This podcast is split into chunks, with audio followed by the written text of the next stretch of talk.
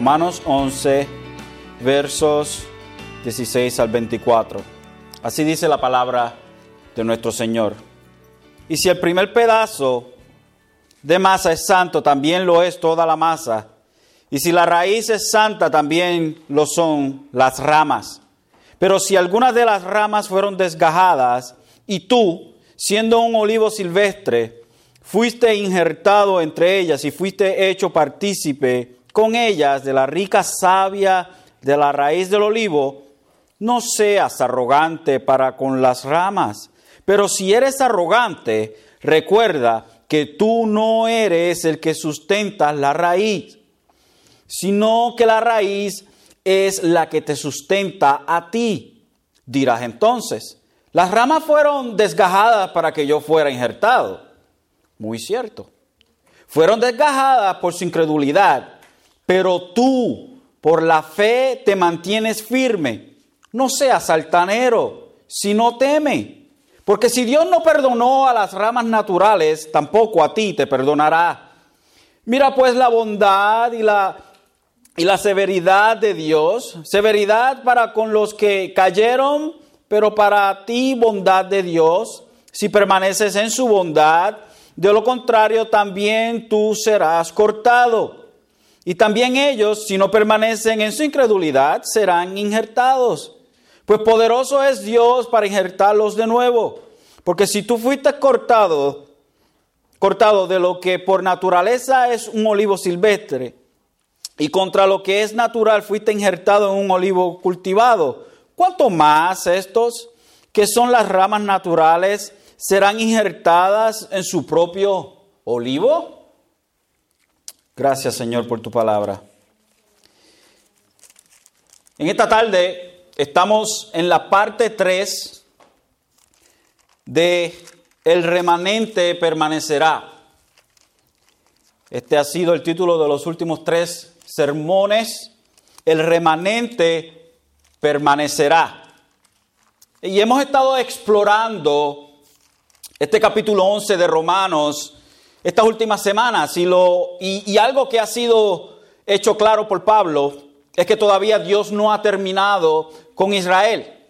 Que aunque su tropiezo ha sido grande, podemos admitirlo y podemos ver a través de lo que las escrituras nos enseña, que el tropiezo de, de Israel ha sido grande, este no es por completo en el sentido de que no abarca a todo israelita, y tampoco es para siempre en cuestión de tiempo. El pueblo que, que Dios conoció de entre todas las naciones, o sea, a los cuales Él depositó su amor, escogió, este pueblo de los cuales hizo maravillas, que hizo, que hizo proezas, el cual se le entregó los oráculos de Dios, la ceremonia, la gloria, los pactos, las promesas, de quienes son los patriarcas y de quienes según la carne procede el Cristo, a este, a este pueblo Dios no ha rechazado. Es algo que Pablo ha hecho claro. La razón por la cual Israel ha, ha, ha sido echado a un lado por un por un tiempo, no para siempre, ha sido por su incredulidad y a la misma vez ha sido por la gran soberanía de Dios, lo cual vemos en el capítulo 9 que Pablo nos explica a nosotros la razón por la cual no todo Israel cree. También nos explica al final del capítulo 9 y el capítulo 10 que aunque ha sido soberano plan de Dios, también ha sido la incredulidad de Israel. Cuatro cosas que deben ser entendidas. Número uno, el fallo de Israel no embarca a todo israelita, como dije. En el verso 4 de este capítulo 11 y el verso 5, Pablo nos dice, pero, ¿qué le dice la respuesta divina? Me he reservado siete mil hombres que no han doblado rodilla a Baal. Y de la misma manera también ha quedado en el tiempo presente un remanente conforme a la elección de la gracia de Dios. O sea, que no todo Israel ha sido desechado o ha sido puesto a un lado, o como diríamos si, fuéramos a usar una referencia de, de deportes, Israel está en el banco.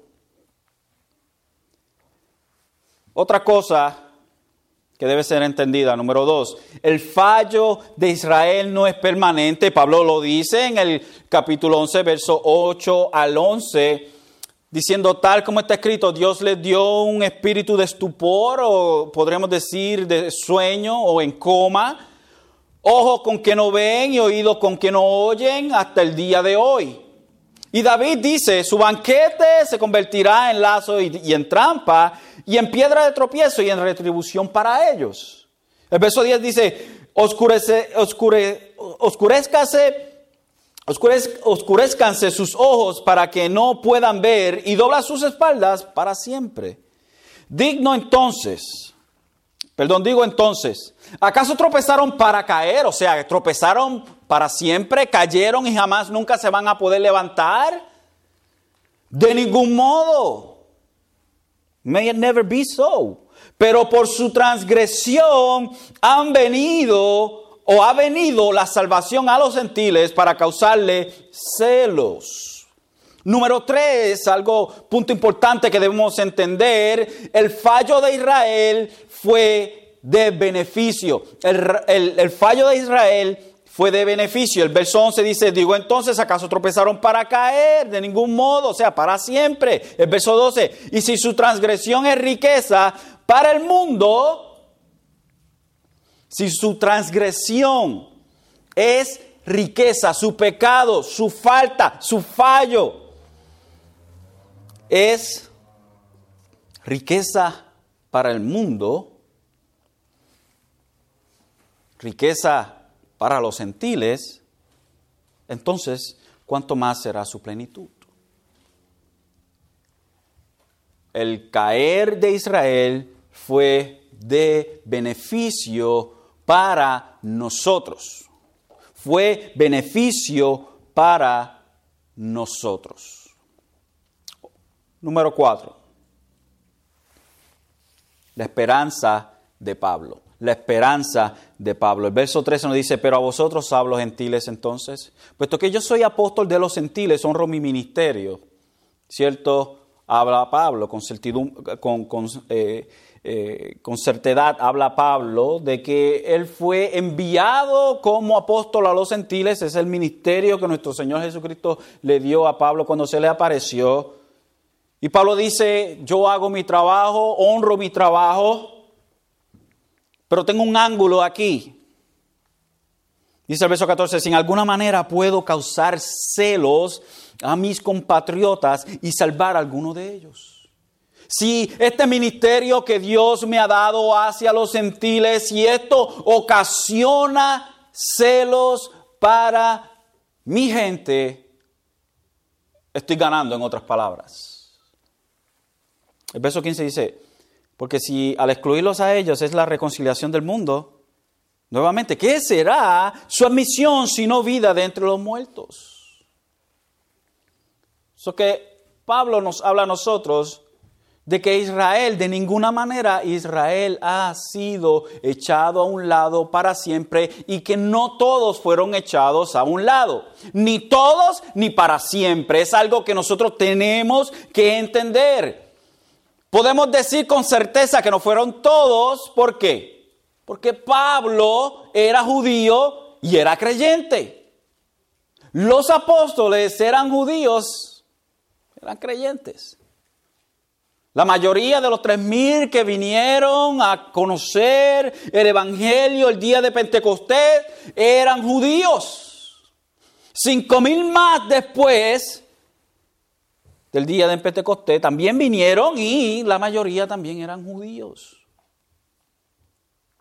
Eso que la mayoría de la iglesia primitiva en sus primeros pasos era judía, así que no todos fueron echados a un lado para siempre, solamente aquellos incrédulos. Una pregunta que se puede levantar en nuestras mentes al estudiar esto, esto que Pablo ha escrito. Y es, si Israel hubiese creído el mensaje del Evangelio, ¿qué hubiese pasado con los gentiles? ¿Usted nunca se ha puesto a pensar eso? Si Israel hubiese creído, si Israel hubiese aceptado el Mesías, ¿qué hubiese pasado con nosotros? ¿Acaso hubiésemos conocido nosotros el Evangelio? Yo creo que sí, absolutamente que sí. Si Israel hubiera aceptado al Mesías, nosotros con todo y eso hubiésemos conocido el Evangelio. Jesucristo hubiese, eh, hubiese muerto anyways. Porque si no lo sacrificaban los judíos en complot con los romanos, los romanos lo iban a hacer anyways. Jesucristo con todo y eso hubiese eh, muerto por nuestros pecados. No es que Jesucristo, si los judíos lo aceptaban, no iba a morir. No, Jesucristo tenía que morir para que fuesen salvados su gente. Esa era la profecía. Pero si ellos hubiesen aceptado el programa de Dios, si ellos hubieran, se hubieran aceptado al Mesías que tanto esperaban, ellos hubiesen sido esa nación, hubiesen llevado ese, ese ministerio que nosotros como iglesia hoy en día llevamos a cabo de llevar las buenas nuevas de salvación. Pero porque Israel rechazó, Israel fue incrédulo, Israel no es el agente por el cual el Evangelio se lleva a cabo o se lleva a todos lados. Si hubiesen creído, nosotros todavía hubiésemos obtenido el Evangelio a través de ellos. Un microcosmo de esto es que el, principio de la, de la iglesia fue prácticamente judía casi todo. Y el efecto, el efecto de 12 hombres que siguieron a Jesucristo, mire donde nos tienen hoy en día. Ya hay mucha, hay mucha nata en el café de la iglesia, como podemos decir. Mucha, mucha cosa que no pertenece, que se han adherido al café de la iglesia, si podemos decirlo de esa manera.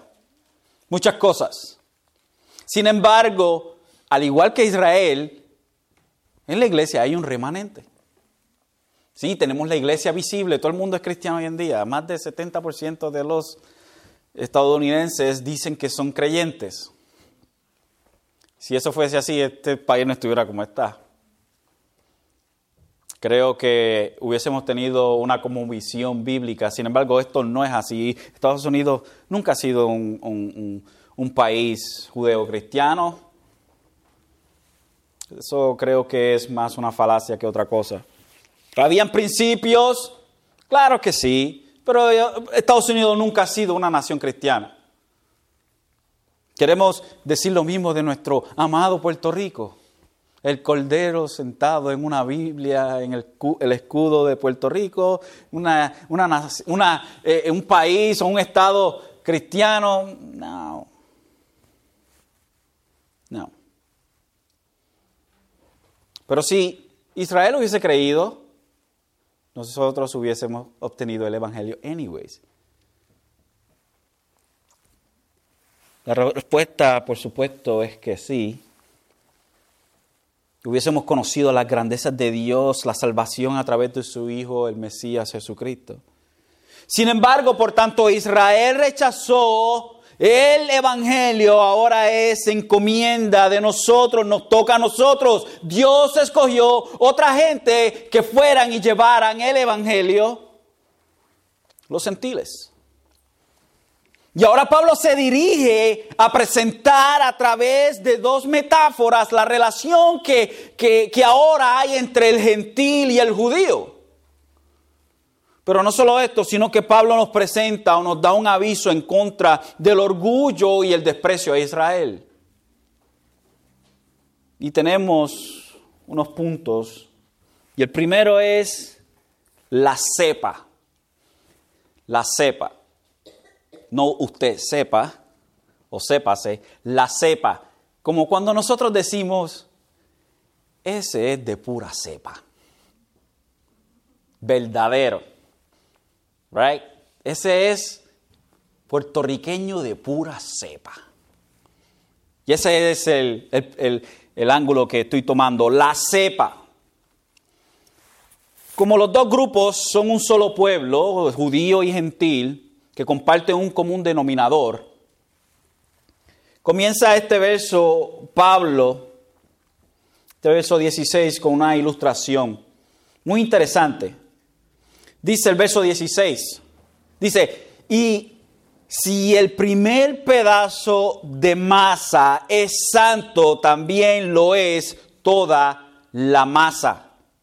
Pablo hace una referencia a algo que se, que se hacía muy frecuente, que Dios exigía a Israel. En números 15, 17 al 21, dice, dice el escritor de, de números, Moisés, dice, después el Señor habló a Moisés diciendo, habla a los hijos de Israel y diles, cuando entréis en la tierra a donde os llevo, ¿Será que cuando comáis de la comida de la tierra elevaréis una ofrenda al Señor? De las primicias de vuestra masa elevaréis una torta como ofrenda, como la ofrenda de la era, así la elevaréis. De las primicias de vuestra masa daréis al Señor una ofrenda por vuestras generaciones. So, la idea que se nos presenta a nosotros es que de la cosecha que se recogía, cuando se hacía una masa, se daba la primicia de esa torta, de esa masa, se daba como primicia o, como en agradecimiento, en vista de lo que es el resto que queda, también va a ser santificado. Y el primer pedazo de masa, dice Pablo, es santo. Y, y el jueves pasado estábamos hablando en nuestro estudio de la Confesión de London de 1689, estamos hablando de la santidad. Y la santidad es ser separado, ser separado. La perfección de Dios, el estandarte de Dios. Dios es santo, por ende nosotros tenemos que ser santos y todo eso, etc. Sin embargo, hay una forma que la palabra utiliza la palabra santo que no necesariamente tiene que ver con perfección pero tiene que ver con consagración. Algo que Dios escoge para sí que es especial para Él. Consagración. Y esa es la idea que Pablo nos está dando aquí.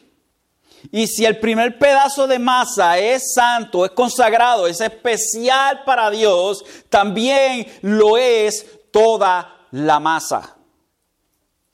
Cuando los israelitas traían las ofrendas de las primicias a Dios, eso era consagrado a Dios y eso obviamente eso se le daba a los levitas porque los levitas tenían que comer, ellos eran los que trabajaban en el templo y todo eso. Era una forma en que se le, se le daba de comer a todos aquellos que trabajaban en el templo. Estamos hablando de una nación completa. Estamos hablando que en el sacrificio el sacrificio anual, estamos hablando de miles y miles de sacrificios y todo lo que se, llevaban a través del año por faltas o impurezas que a veces eh, la gente adquiría, se tropezaba con un muerto, un animal muerto, o comía algo que no tenía que comer, o, un sinnúmero de cosas. Eso que el trabajo del levita era full-time job, era un trabajo completo. So que ellos no podían trabajar la tierra y no es más, Dios no les dio a ellos una repartición de tierras, de, de la tierra prometida. Dios le dijo a ellos, yo soy su porción. Yo soy su porción. Los levitas no tenían, no tenían una porción de la tierra como tal. Así que el pueblo, los sacrificios que se traían y las primicias, ofrendas y todo esto, se traía una porción y se le daba a comer a los, a los levitas. Y esta primicia, y, usted ha oído esto de las primicias, eh, eh, esta, esa mala maña que hay en las iglesias desde el principio del año, de traer este, las primicias. Hermano, traiga las primicias, como si nosotros estuviéramos en la economía del Viejo Testamento. Ah, traiga su primer cheque del, del año para Dios. Para... No, nosotros no lidiamos en eso. No hay ninguna prescripción para la iglesia en hacer ese tipo de cosas. Todo eso apuntaba a algo y era a Jesucristo. La primicia a Jesucristo. So, si era bendecido o era, perdón, era, era eh, santificado o era, o era eh, eh, especial para Dios ese, ese, ese, esa, esa, primicia o esa primer cantidad, entonces significaba que lo otro iba a ser también bueno. Si mi cosecha, por ejemplo, yo tengo un campo de maíz, yo traía las primicias de mi campo de maíz, eso significaba lo mejor y era lo mejor que se traía. No era la porquería ni nada de eso. No, yo traía lo mejor y yo decía, toma Dios, esto es lo mejor en vista de lo que tú entonces has de hacer con el resto. Yo confío en ti, oh Dios, en que tú vas a hacer que toda la cosecha esté buena. eso eran las primicias. So, Pablo utiliza esa imagen, esa ilustración, para demostrar algo muy importante.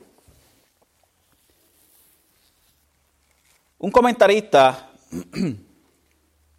dijo, una vez que entraran en la tierra de Canaán y levantaran su primera cosecha de trigo, esta ofrenda se debía repetir cada año al tiempo de la cosecha. La torta de la primera masa proveniente de la cosecha de trigo era santificada cuando se ofrecía a Dios y la primicia era también era consagrada, también entonces era el resto. Si la primicia era consagrada o era especial para Dios, también era el resto. So, si el primer pedazo de masa es santo, dice Pablo, también lo es toda la masa. ¿Ok? No, él continúa el verso 16, la parte B del, verso 16 dice, y si la raíz es santa, también lo son las ramas. So, el mismo pensamiento es expresado entonces en la segunda imagen de la raíz y las ramas, el cual es considerablemente ensanchado, o Pablo expande aún más en los versos 17 al 24. So, la nación de Israel es un árbol, sus raíces son los patriarcas y los israelitas individuales son sus ramas. So, Pablo nos está diciendo a nosotros que la primicia, quienes eran los patriarcas, Abraham, Isaac, Jacob, ellos, y más específicamente Abraham, pero Dios, a quien Dios le dio la promesa, luego la reconfirmó con Isaac y luego con Jacob, ellos eran la primicia de la masa. Y porque Dios santificó a esa primicia, el resto entonces es santificado, es consagrado. Si el primero era especial para Dios, también el resto es especial para Dios.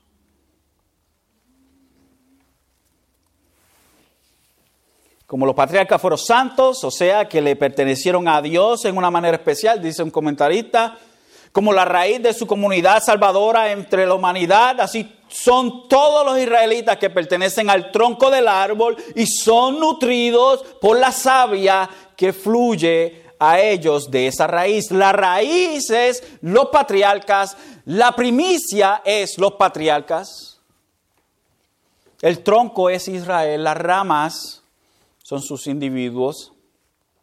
So aquí la raíz que se refiere Pablo a Abraham, Isaac y Jacob, como ya dije, los patriarcas de Israel a los cuales Dios escogió, para sí, estos son la primicia de la masa y la raíz del olivo. Génesis 17, 7 dice el Señor a Abraham, y estableceré mi pacto contigo y con tu descendencia después de ti por todas las generaciones, por pacto temporal. No, por pacto eterno. De ser Dios tuyo y de tu descendencia después de ti. Qué interesante, ¿no? Dios le prometió a Abraham e hizo un pacto con Abraham de que su descendencia, o que iba a establecer un pacto con él y también con su descendencia. un pacto eterno. Ven una imagen de esto en el Nuevo Testamento y este es bien interesante, esta versión es interesante, pero tiene, es el mismo principio.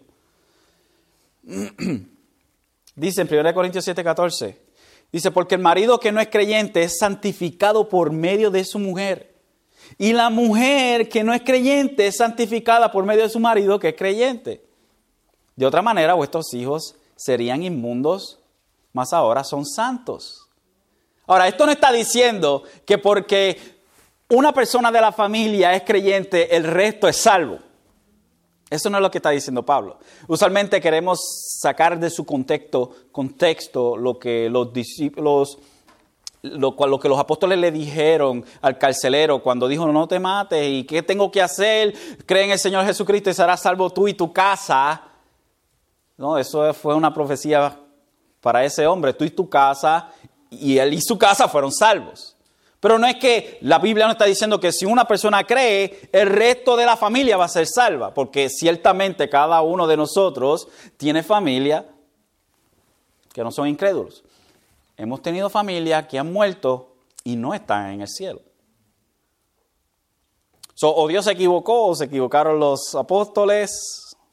No, la cuestión aquí que nos presenta a nosotros en este versículo 14 eh, de 1 Corintios 7 es la misma idea que nos dice Pablo de las primicias. De que si una persona en la familia, si una esposa en la familia es creyente, el resto entonces es especial. No es que es santo en el sentido de que es hijo de Dios ahora. Pues entonces lo único que nosotros tenemos que hacer es predicarle más que una persona de la familia y el gesto va a estar bien. Right? O los primeros creyentes que creyeron,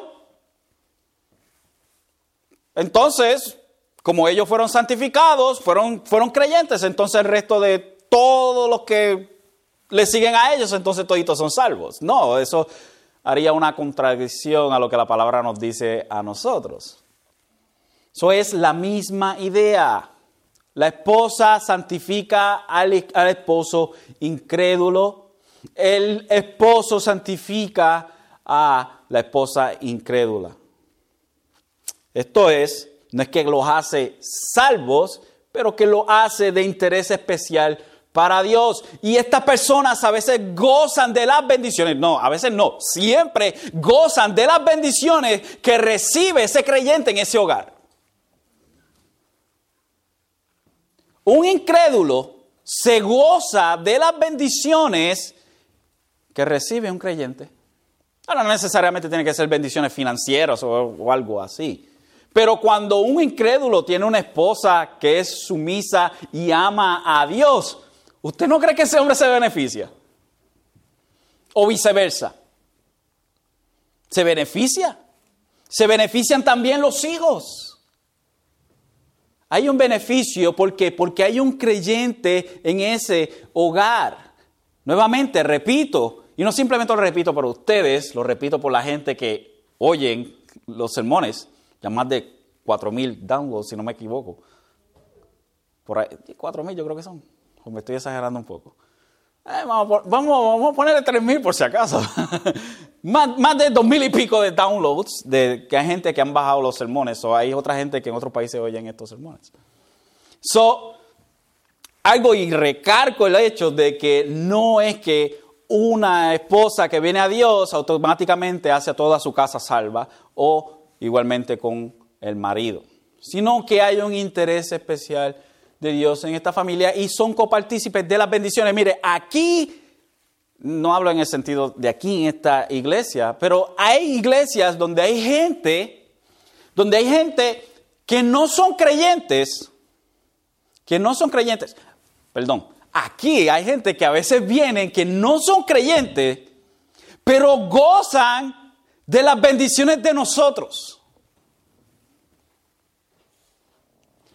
Gozan de las bendiciones de nosotros, gozan de la hermandad que nosotros le damos, gozan del servicio sacrificial que nosotros damos, que ayudamos y un sinnúmero de cosas. Cositas aquí, cositas allá y todo eso. So hay un beneficio para esa persona que se une, sea en una familia o sea aún dentro de la iglesia. No son necesariamente creyentes, pero son gente que regularmente atienden a la iglesia y esperamos que un día finalmente el Señor abra sus corazones, pero se benefician. ¿Me entendieron? so, Pablo utiliza, en el Nuevo Testamento se utiliza esta imagen también de esas primicias, es la misma idea. Luego Pablo entonces en el verso 17 nos habla y nos dice, pero si algunas de las ramas fueron desgajadas y tú siendo un olivo silvestre, fuiste injertado entre ellas y fuiste hecho partícipe con ellas de la rica savia eh, de la raíz del olivo. Vamos, vamos a dejarlo hasta ahí, vamos a explicar lo que Pablo está diciendo. So, Pablo está diciendo que algunas de las ramas de Israel fueron desgajadas. Y tú siendo un olivo silvestre, ¿okay? un olivo nuevo, un olivo que no pertenecía al área, o otro que no es el mismo, obviamente. La idea es que en Israel o en estos países del Mediterráneo, los árboles de olivo eran árboles que duran por años. Ahora mismo hay olivos en Israel que habían ya nacido y estaban dando oliva en el tiempo Oliva no se dice, ¿verdad? Aceituna es. Aceituna. que daban aceituna en el tiempo de Jesucristo. Pueden durar hasta miles de años. So, la idea que nos está presentando Pablo es que aunque estos árboles pueden durar por mucho tiempo, a veces se ponían vagos.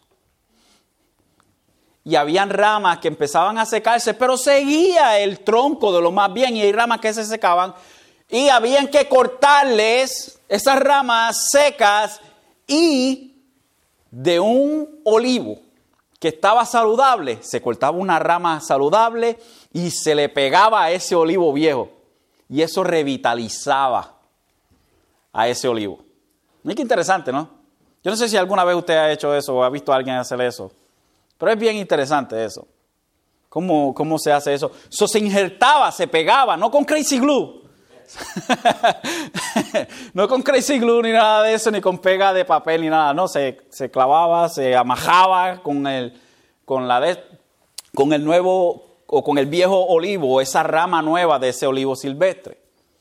So, esa es la imagen que Pablo nos está presentando a nosotros. Dice, pero si algunas de las ramas fueron desgajadas, fueron cortadas, fueron arrancadas, ¿Ok? Y hablando aquí de Israel, algunas de las ramas de Israel fueron sacadas. ¿Quiénes fueron esos? Los incrédulos. Y tú, siendo un olivo silvestre, o sea, otro olivo, fuiste injertado, sacado de allá, y fuiste puesto, pegado en ese olivo. Dice Pablo, Fuiste injertado entre ellas y fuiste hecho partícipe con ellas de la rica savia, la vida de ese olivo. Fuiste copartícipe o eres copartícipe de la vida de ese olivo al cual fuiste injertado. So, la vida de ese, de ese olivo está pasando por ti. Qué interesante, ¿no?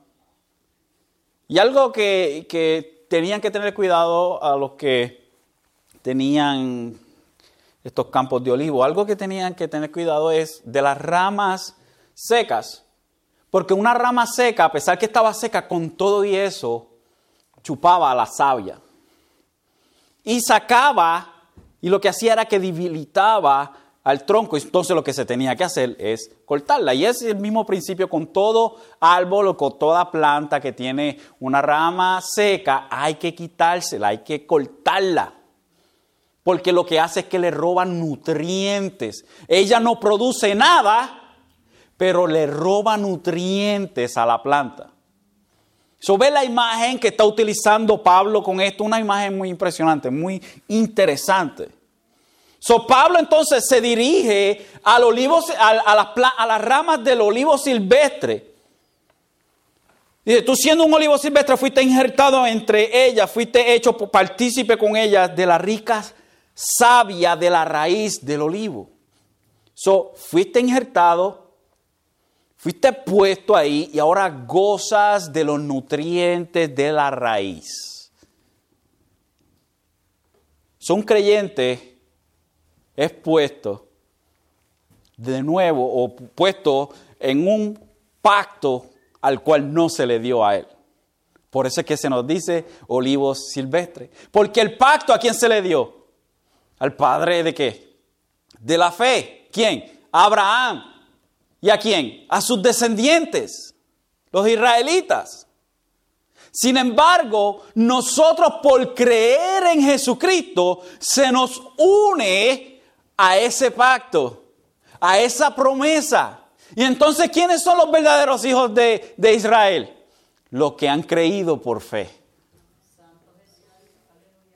So, aquí Pablo en pocas palabras describe la condición de Israel.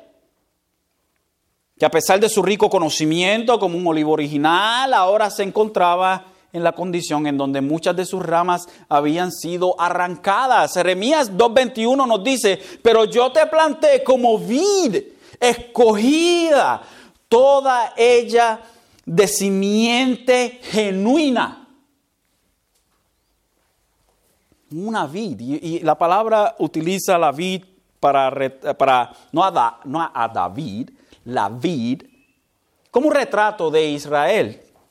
Y dice el profeta Jeremías, dice, ¿cómo pues te has vuelto delante de mi sarmiento, degenerado de una vida, de una vid extraña? Israel se había degenerado. Había, como decimos nosotros, había cogido vicio. Pero a la misma vez vemos unas ramas que no eran de ese olivo original ser injertadas. Es decir, no solo los gentiles son injertados, sino que la savia del tronco corre por ellos, haciéndolos así capaces de producir frutos. Pablo mismo nos dice en Efesios 2, 1, 13, dice, recordad pues que en otro tiempo vosotros los gentiles en la carne, llamados incircuncisos por la tal llamada circuncisión, hecha por manos en la carne, recordad que en ese, en ese tiempo estabais separados de Cristo, excluidos de la ciudadanía de Israel, extraños a los pactos de la promesa sin tener esperanza y sin Dios en el mundo. Wow. Pero ahora, Cristo Jesús, en Cristo Jesús, vosotros que en otro tiempo estabais lejos, habéis sido acercados por la sangre de Jesucristo.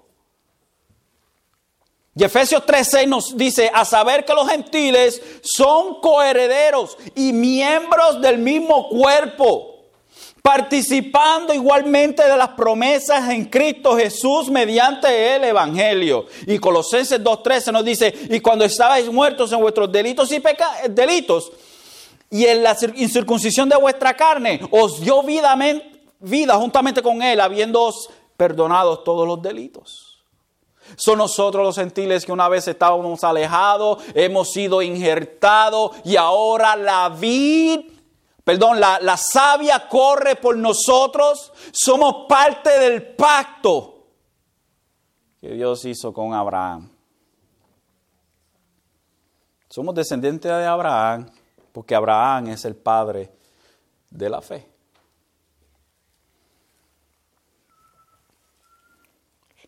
La perspectiva correcta, número dos, la perspectiva correcta.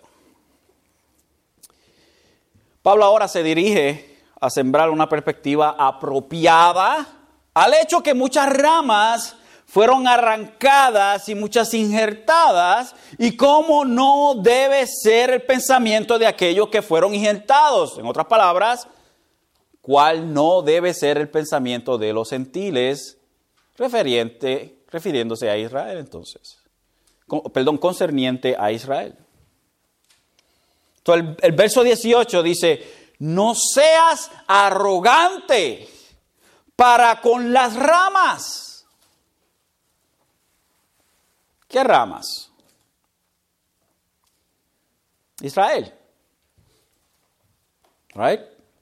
Pero si eres arrogante, recuerda que tú no eres el que sustenta la raíz, sino la raíz que te sustenta a ti. Si usted ve una rama que sustenta la raíz, ese, ese árbol es un, un Frankenstein. Lo que sustenta al árbol y sus ramas es la raíz. El día que las raíces mueren, se muere el árbol. Nótese que a veces se corta un árbol y todavía quedan las raíces. Y si usted lo deja y no hace nada con el, con el ¿cómo se dice? El, tronco que queda ahí, lo seca de alguna manera, busca secar las raíces, ¿qué va a hacer? Va a crecer otra vez. ¿Por qué? Porque las raíces están vivas. Siguen creciendo. Mientras las vivas estén las, las raíces, ese árbol va a estar vivo, aunque esté cortado. Mire, su Pablo nos dice entonces que no sea arrogante, que te recuerde que la vida o el nutriente sale de la raíz, no sale de ti. Gentil, tú fuiste injertado. No seas arrogante, no creas que la vida tú la inyectaste al árbol. Recuérdate que la vida se te inyecta a ti. Que la, el nutriente sale de las raíces y las raíces hemos establecido fueron los patriarcas. Dice Pablo el verso 19, dirás entonces, las ramas fueron desgajadas para que yo fuera injertado. Esto es el, el contrario de Pablo, otro hombre invisible, pero este es gentil. Dirás entonces, las ramas fueron desgajadas para que yo fuera injertado. Y el verso 20, muy cierto, tienes razón, aquellos fueron arrancados y tú fuiste injertados. Yes. Fueron arrancados por incredulidad, no creyeron, por ende fueron arrancados. ¿So? Muy cierto, tienes razón. Te doy la razón, hombre invisible. Fueron desgajadas por su incredulidad. Pero tú, hombre invisible, contrincante, pero tú por la fe te mantienes firme. No seas altanero, si no teme. Si tú creíste por fe, porque ahora te estás jactando. Si es por la fe, y si es por la fe, es para que nadie se jacte. por tu fe, o pero tú, tú por, tu, por la fe te mantienes firme. Es por la fe. So, el tropiezo de Israel fue la salvación para los gentiles, right? Sin embargo, esto no da lugar a la actitud que nosotros somos mejores o que Dios los arrancó a ellos porque encontró algo mejor en nosotros. Este sentimiento de superioridad de los gentiles en contra de los judíos ha sido un problema aún dentro de la iglesia a través de la historia eclesiástica. Esto ha sido un verdadero problema. ¿Alguna vez usted ha oído esa expresión? No sé si usted se acuerda. Lo que le decían a los nenes que escupían a otros nenes. Judío, ¿verdad que sí? Eso, eso viene de, esa misma idea. Es un sentimiento antisemita, antijudío. Que nosotros, nosotros, oh, esos judíos crucificaron a Jesucristo. Ya, cierto es, crucificaron a Jesucristo. Y hay un sentimiento que dice, no, porque ellos mataron a Jesús, como, como si Jesús no necesitara, no hubiese necesitado morir, tenía que morir. O que ellos mataron, que ellos A través de la historia, los judíos, aún dentro de la iglesia, han sido tratados como basura. Y aún hoy en día hay gente que odia a los judíos porque muchos de ellos, casi toditos, son ricos. Vaya a Israel. Y aunque Israel es apóstata ahora, con todo y eso hay un sentimiento antisemita. ¿Qué tan amplio ha sido a través de la historia del sentimiento antisemita? Pues vaya a los archivos de la historia y mire en los años 1939 más o menos a 1945 y vea que más de 6 millones de judíos fueron masacrados. ¿Qué es lo que nosotros le llamamos a eso? El holocausto. Hay gente que lo niegan, hay gente que dice que eso no pasó. No, pasó. Y cuando Hitler estaba levantándose su poder y su imperio, ¿qué es lo que pasaba? Iba a donde los cristianos y allá recibía el soporte o el apoyo de ellos. Como si los judíos fuesen una infección en el planeta Tierra, es lo que estaba buscando hacer Hitler. Hay una película, y a mí se me olvida el nombre de esa película. Si usted tiene, voy a dar anuncio, pero no me pagan por esto. Si usted tiene Amazon Prime, um, hay una, y se me olvida la película, es Busque bajo Segunda Guerra Mundial. Una película donde sucede un meeting, un meeting entre oficiales de Hitler y la película se, centra simplemente en, ese, en esa mesa. Y, por dos horas ellos enseñan, y esto es bastante, eh, históricamente bastante, eh, dieron en el clavo casi con la película. Y casi dos horas cómo ellos estaban planeando en exterminar a los judíos cómo ellos tenían problemas de matar a tantos judíos porque se le estaban cavando las balas, buscando nuevas formas en poder eliminarlos. O que los entejamos vivos, o los quemamos, o, los matamos con, con, dióxido de carbono, que no nos quedan balas.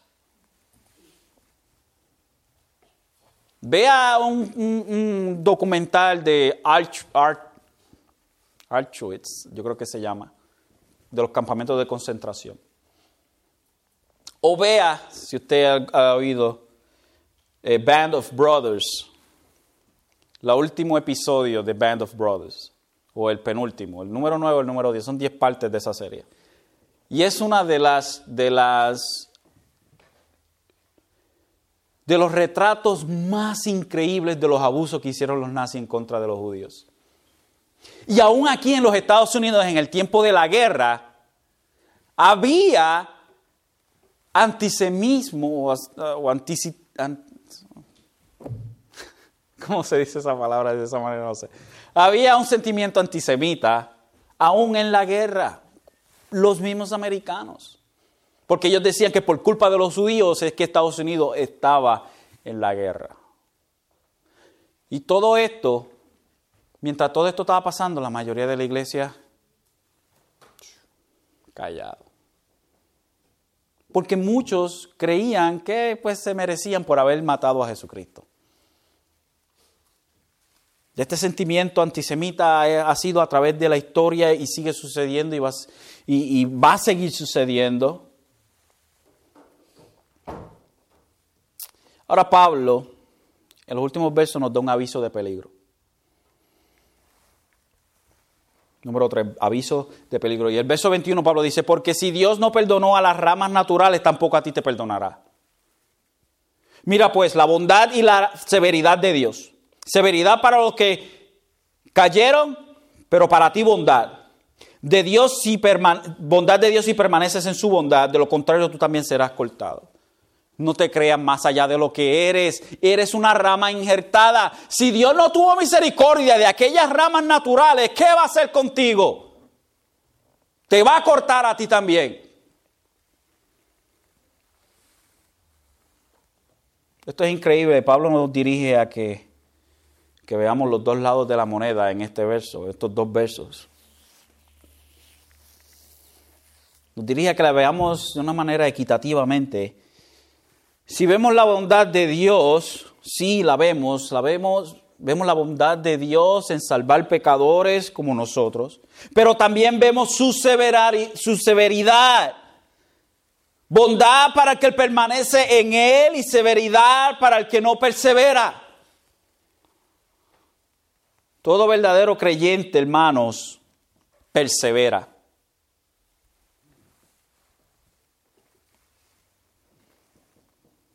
Juan 8:31 nos dice, entonces Jesús decía a los, a, los, a los, judíos que habían creído en Él, si vosotros permanecéis en mí, en mi palabra, verdaderamente sois mis discípulos.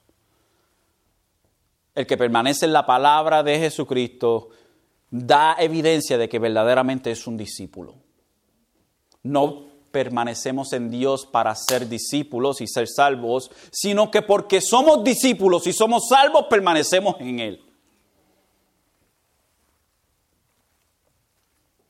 Y, Juan 15, 5 dice, yo soy la vid, vosotros los sarmientos, o sea, las ramas. El que permanece en mí y yo en él, ese da mucho fruto, porque separado de mí nada podéis hacer. Separado de Jesucristo, nosotros no podemos dar fruto.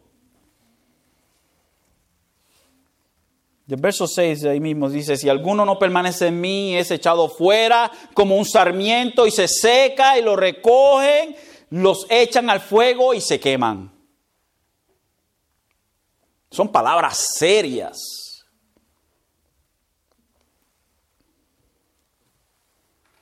Colosenses 1.22 dice, sin embargo, ahora Él os ha reconciliado en su cuerpo de, carne mediante su muerte a fin de presentarnos santos, sin manchas e irresistibles delante de Él. Él nos reconcilió, Él lo hizo.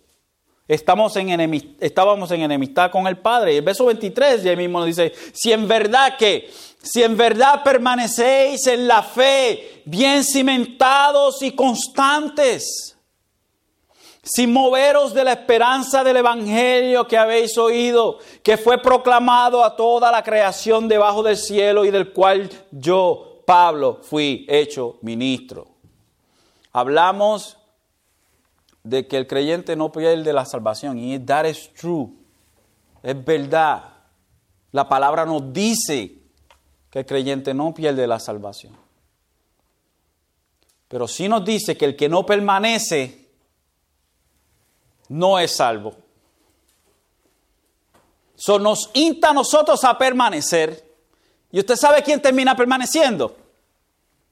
Los que son verdaderos creyentes. Los que no permanecen dan evidencia de que no eran de nosotros. Así que salieron de nosotros para demostrar que no eran de nosotros.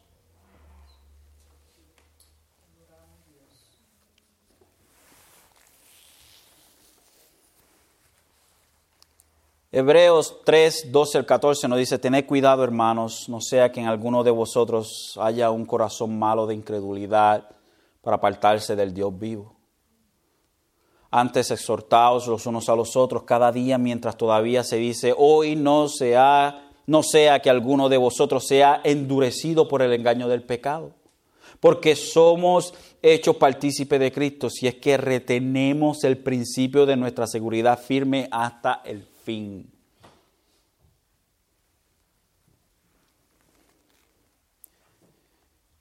Hebreos 4:11 nos dice, por tanto, esforcémonos por entrar en ese reposo, no sea que alguno caiga siguiendo el mismo ejemplo de desobediencia. Y en Juan, 1 Juan 2.19, salieron de nosotros, pero en realidad no eran de nosotros.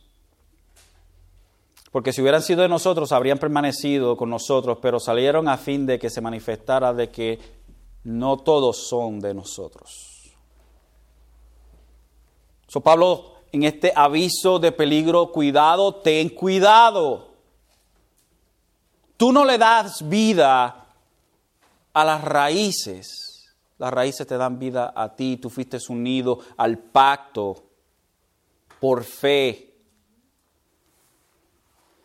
Y el verso 23 entonces Pablo nos dice, y también ellos, si no permanecen en su incredulidad, serán injertados pues poderoso es Dios para injertarlos de nuevo. Dios nos presenta, fíjese, el verso 22 nos presenta estos dos lados de la moneda, que Dios no es completamente todo una bola de amor o es completamente una bola de ira o completamente una bola de omniscencia. No, los atributos de Dios están en armonía. Es en armonía. So Pablo nos dice entonces, y también ellos si no permanecen en su incredulidad serán injertados. Si tú no permaneces en la fe, serás cortado y si ellos no permanecen en la incredulidad, ellos serán injertados. Pues poderoso es Dios para injertarlos de nuevo. Porque si fuiste cortado de lo que por naturaleza es un, pero, perdón, porque si tú fuiste cortado de lo que por naturaleza es un olivo silvestre, y contra lo que es natural fuiste injertado en un olivo, un olivo cultivado. Pablo nos presenta, tú se hizo algo en contra de lo normal. Tú fuiste cortado de un olivo silvestre y fuiste injertado en un olivo diferente. Y está funcionando. ¿Ok? Ahora Pablo nos dice entonces, Cuanto más estos que son las ramas naturales serán injertados en su propio olivo. Si tú que fuiste de otro palo, fuiste puesto en este otro palo y, y tienes vida, ¿cuánto ni más será aquellos que fueron cortados unidos a su propio palo otra vez? ¿Acaso Dios no es capaz de hacer esto?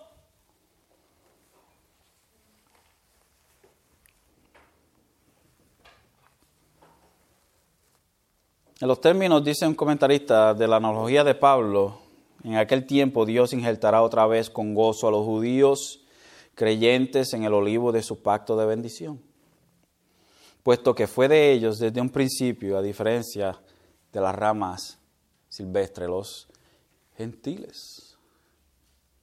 So Pablo nos da un aviso de que tengamos cuidado de jactarnos de enorgullecernos, porque si Dios no perdonó a los olivos o arrancó a las ramas del olivo original, ¿qué hará con nosotros?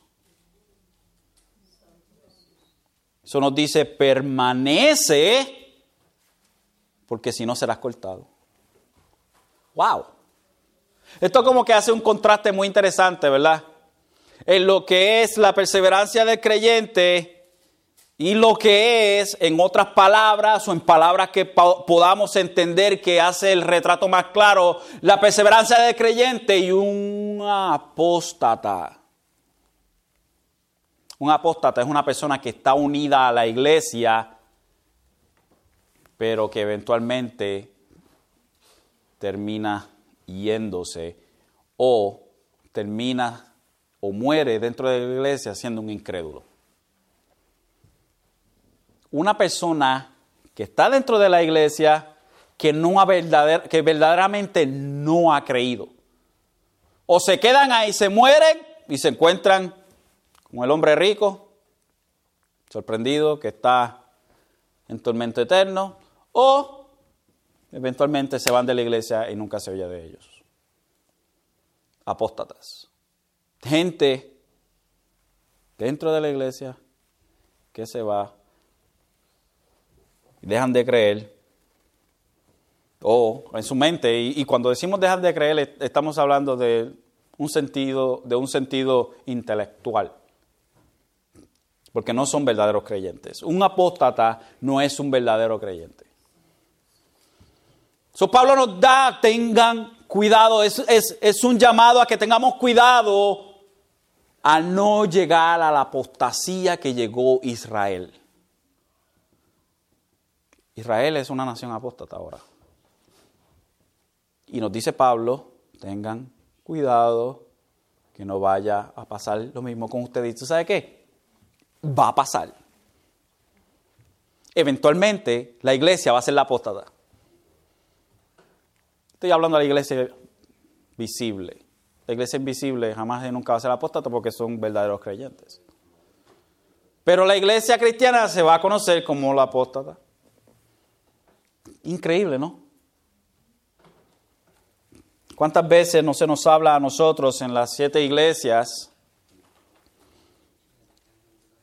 se nos habla de una de otra vez y la más, la que más viene a la mente es la Odisea. Por cuantito no eres frío ni caliente, te vomitaré de mi boca. O sea, no me rechazas por completo. ¿Ok? Eres tibio, no me rechazas por completo. ¿Ok? O, perdón, eres caliente, crees, crees en mí. Frío, no te interesa nada de mí. Pero porque no me rechazas por completo, ni tampoco te unes por completo, estás en el medio, te vomito, me enfermas. Esas son palabras fuertes.